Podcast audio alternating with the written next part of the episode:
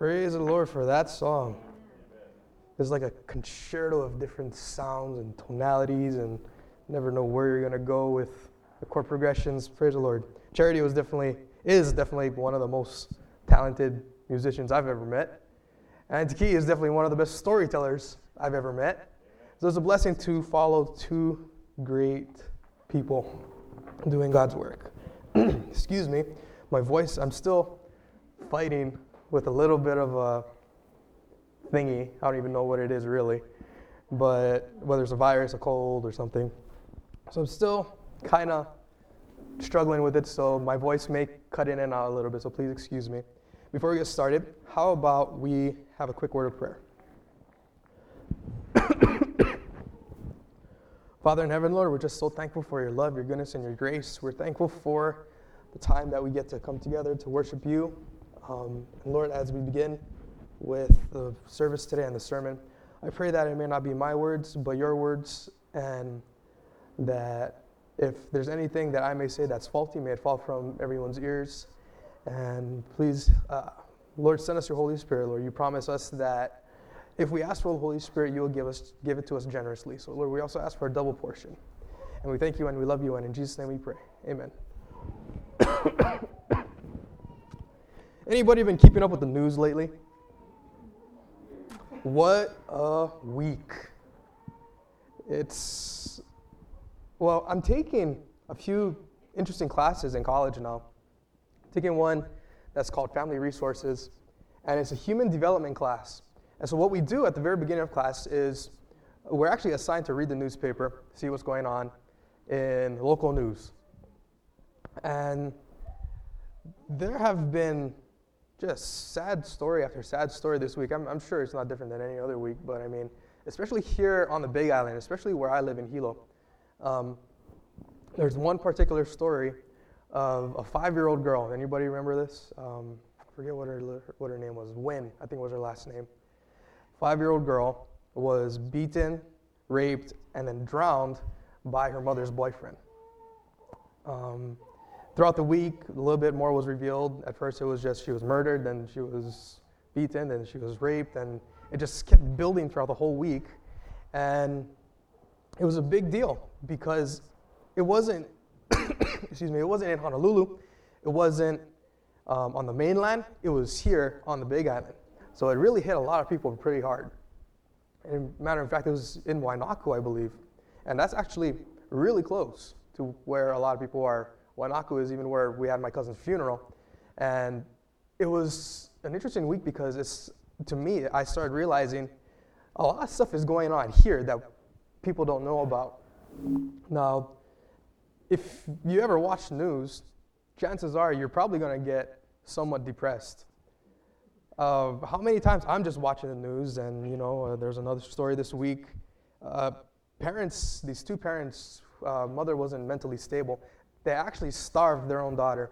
And it wasn't until, um, wasn't until I think like the auntie or the uncle came and found the daughter just literally, and they showed a picture on the news. It was really hard on the eyes. Her, she was literally just bones. Her arm, there was no muscle, no fat on her at all. Um, mother was mentally unstable. The father was uh, in and out. And we think to ourselves, how can people do this? Now, there, there are multiple more stories. I, I don't want to go on and on about it, but anybody else realizing that we're living in a pretty sick world? Now, the world is getting bad mainly because humans are going bad. Anyone agree? The human race is slowly becoming more and more immune to bad news. Uh, it's not until we hear something huge or something just, just so traumatic or so different and so gruesome that we finally get shocked. Nowadays, hearing someone that was raped, it's kind of like, oh, wow, that's kind of too bad. Oh, well. We hear someone, oh, someone uh, died in a car accident. Oh, wow, that's a real bummer. Our, our facial expressions start to become bland. Our emotional responses become to become monotonous. And the human race, Christians are not immune to this either. We're starting to become cold uh, a big word I like to use is desensitized. Our senses are becoming, uh, what's a good word for it? Unsensible.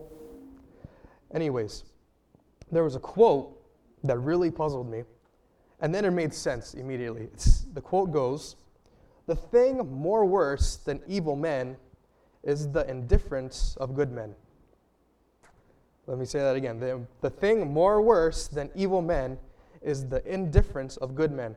Indifference, that means the attitude of not caring, the attitude of, it's not happening to me, why should I care? It's saying what's worse than sinful men is good men who don't care. And sadly, that's majority of the human race. I began thinking about it. I started thinking, what do we care about then? What do we care about? What don't we care about? What came to mind was we care about stuff that's happening in our proximity. If it's happening to our family, big deal. If it's happening to our friends, big deal. If it's happening to in our own community, then it's a fairly big deal. But then if it's not happening to us, if there's a you know a flash flood in Rwanda, oh wow, that's really sad. We'll pray for them. That's about the extent of our sympathy anyway. And it began formulating into a sermon. And so the title of my sermon is derived from the great Shakespearean line, to care or not to care? That is the big question. I'm going to have a kind of a short sermon today because my voice is still still going in and out. First point is where or the question is where are we becoming desensitized? First of all, where we're becoming desensitized is with the Holy Spirit. Go with me to Jeremiah chapter 6 and verse 15. The desensitization of the Holy Spirit. Jeremiah chapter 6 and verse 15. Jeremiah 6 and verse 15. Let me hear an amen when you're there. Amen. All right. Jeremiah 6, verse 15. And it says, were they ashamed when they committed when they had committed abomination? Nay, or no, they were not ashamed at all. Neither could they blush. Therefore they shall fall among them that fall. At the time that I visit them, they shall be cast down, saith the Lord. It's kind of a prophecy of what's going to be happening in the last days. People getting caught. Normally, when you get caught doing something bad, you feel bad. If you're a kid and you get caught with your hand in the cookie jar, what happens? Do we not eat cookies here? Okay. Um, bad analogy. If you get caught lying, what happens? Mother says, if you don't lie to us, we won't punish you as bad. It's a dream I'm still hanging on to. and so, normally you sin, you lie, you cheat, you feel bad. All of a sudden, the, the prophecy says, in the end days, men are going to be so wicked, men, I mean the human race, is we're going to be so wicked that we're not even going to blush at being caught or being uh, found guilty of sin. It kind of makes me think about maybe that's why the Lord says you need to be like a child in order to enter the kingdom of heaven. If you bust a child for lying, they feel really bad, and they, you can see it. They express it. You catch a child cheating on the test. I remember one time in Monolo school, me and my friend Ryan, we decided to half half a paper. And so we thought we were genius. We were, we were the big kids in class. We were seventh and eighth graders. And so, excuse me, we, uh, I typed the first half and he typed the second half. And we thought we were ingenious. Okay, we're going to change a few words here and there so that uh, the teacher can't tell that we cheated. Da, da, da, da, da. All right, there we go. Print it out, turn it in at the same time. And within 10 minutes, the principal calls us into the office, or the, the principal was also our teacher, calls us into the office, busted. And so we dealt with the punishment. Of course, we felt extremely bad. And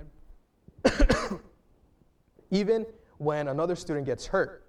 Uh, I remember uh, observing little kids for one of my classes. Um, I had to observe children, follow them around, write what they did, and all that. Kids are very, very sympathetic, if you noticed.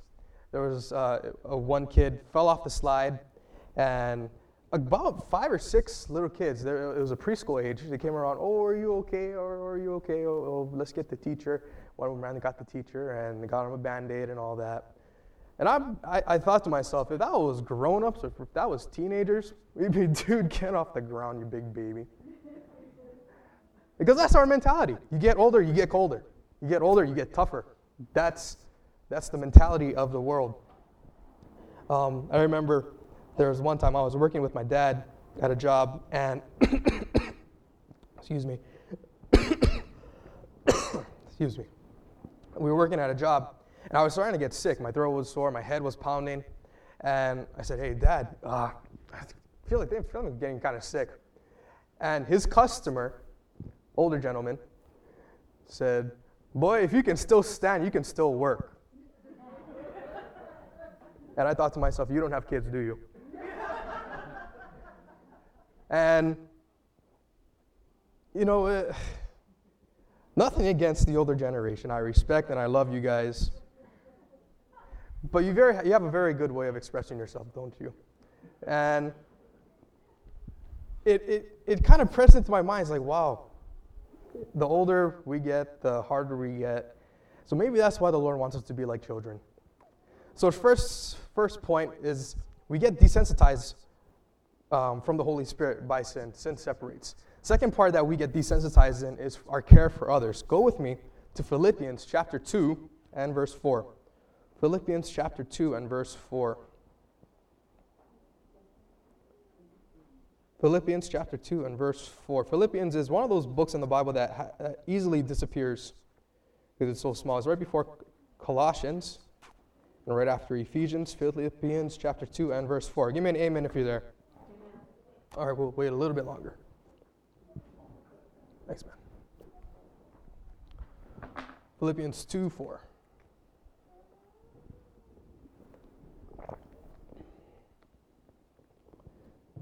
The Bible says, Look not every man on his own things, but every man also to the things of others. We live in a society today Everything is me, me, me. What's wrong with me? Woe is me.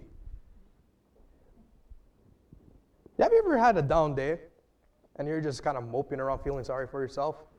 Then you talk to someone else and you realize your life is really good. this is kind of what this Bible verse is saying. It says, don't look to your own things because when you look to your own things, you realize, you know, oh, my life is so horrible. Talk to others and be a blessing. You know, help them out. Because when you start talking to others, you start caring about their needs, and your needs seem really minimal. You know, uh, oh, thanks. Double blessing today. So,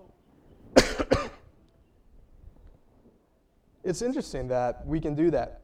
Uh, one time, you know, my parents were mad at me. Me and the girlfriend got into an argument. I stubbed my toe. And then talk to one of your friends and realize, hey, their parents are getting a divorce. Their girlfriend cheated on them. And they broke their foot.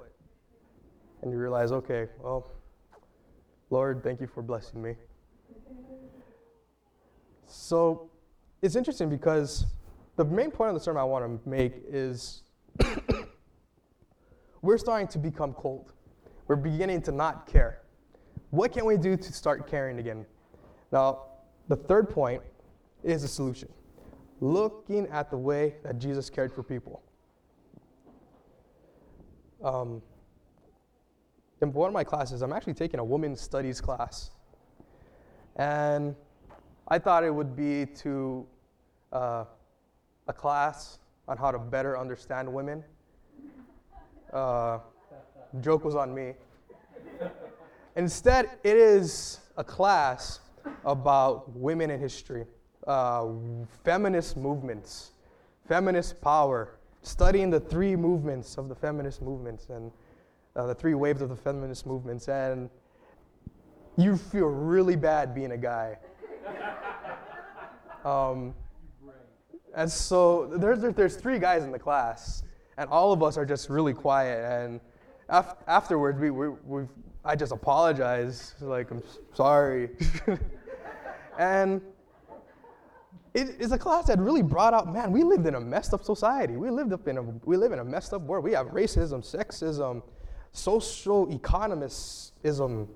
Um, and then I began studying the Bible, and we look at how Jesus treated everyone.